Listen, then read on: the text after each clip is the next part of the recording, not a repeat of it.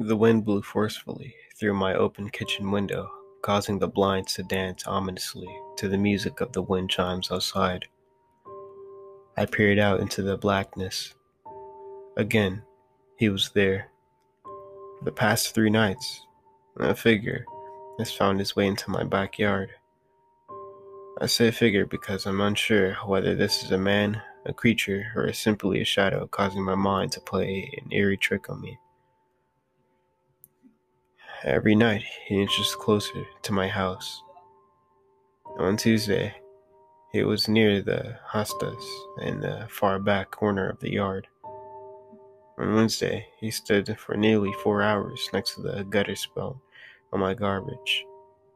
Yesterday, he remained completely still next to the old oak tree.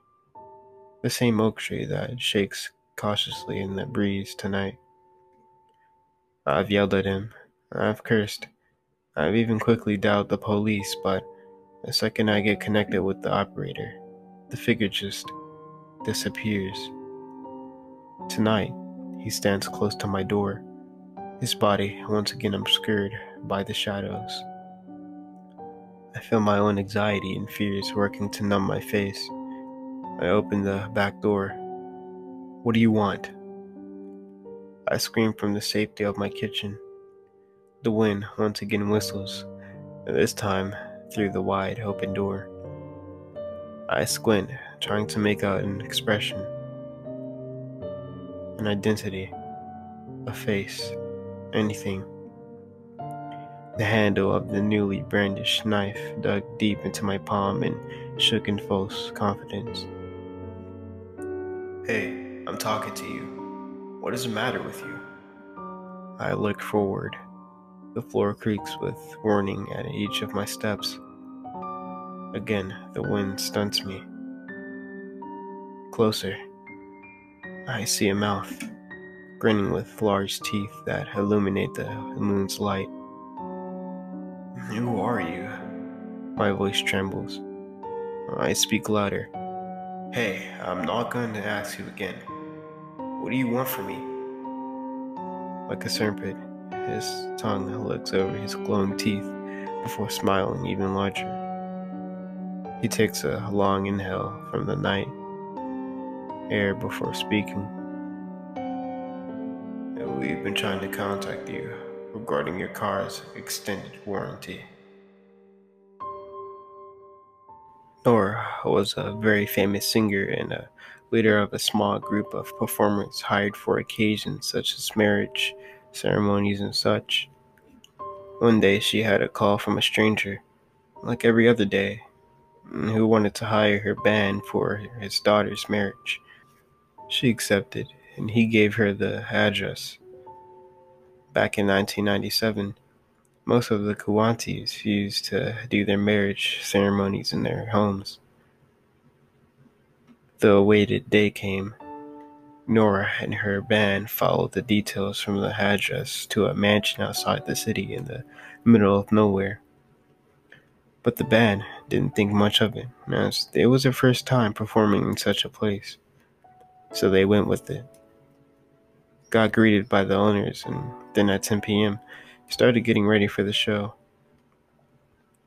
It was 10:30, and guests started showing up after one another. They stormed the mansion, although it felt like they were popping off out of nowhere. Nora and her friends didn't make much of it, as the mansion was too big and had many entrances. It was just too many of them.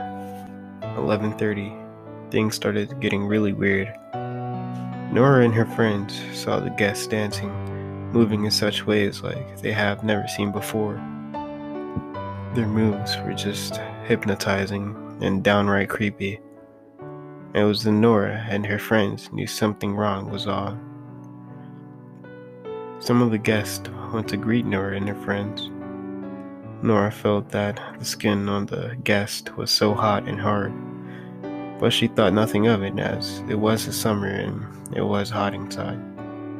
Weird enough, Nora looked at her friend as she was having this blank look on her face. She felt what Nora felt as well.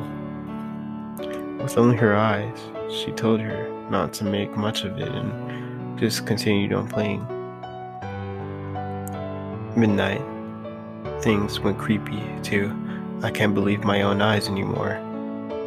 The guests, the owners, they're not humans anymore. Legs and hands like those of a sheep, dancing non-stop. Nora and her friends couldn't believe what they were witnessing. Nora was shaking and her voice was too, as she looked at her friends with dead looks on their faces. Half of them ready to storm out, and the other half ready to lose consciousness.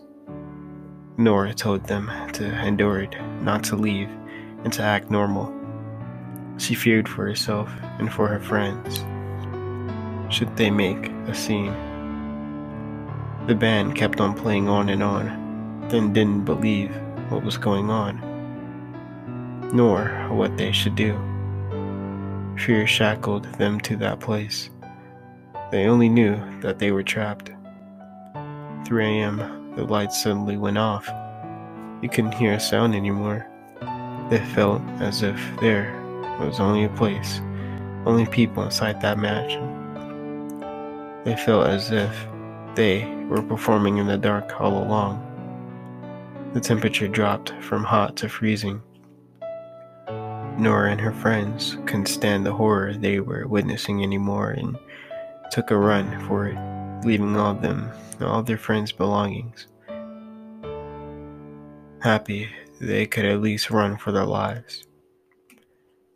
It was later that they knew that the mansion was abandoned 10 years ago and that nobody lived there ever since.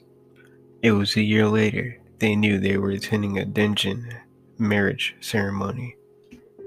Some would say Nora and her friends made this story up for fame and fortune. They would be wrong, for that was her last performance. She retired after the incident. Okay, YouTube. Thank you for listening.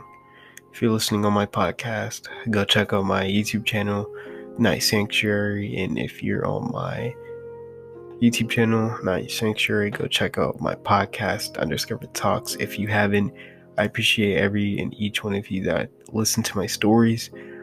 And today was a tiring day. So if you notice that, you know, in some stories, well, in some parts of this story, um, seems a bit off. You know, that's why I hadn't got much sleep.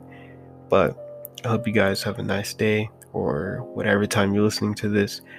And I will see you guys in the next story. So don't forget to sit back, relax, and listen.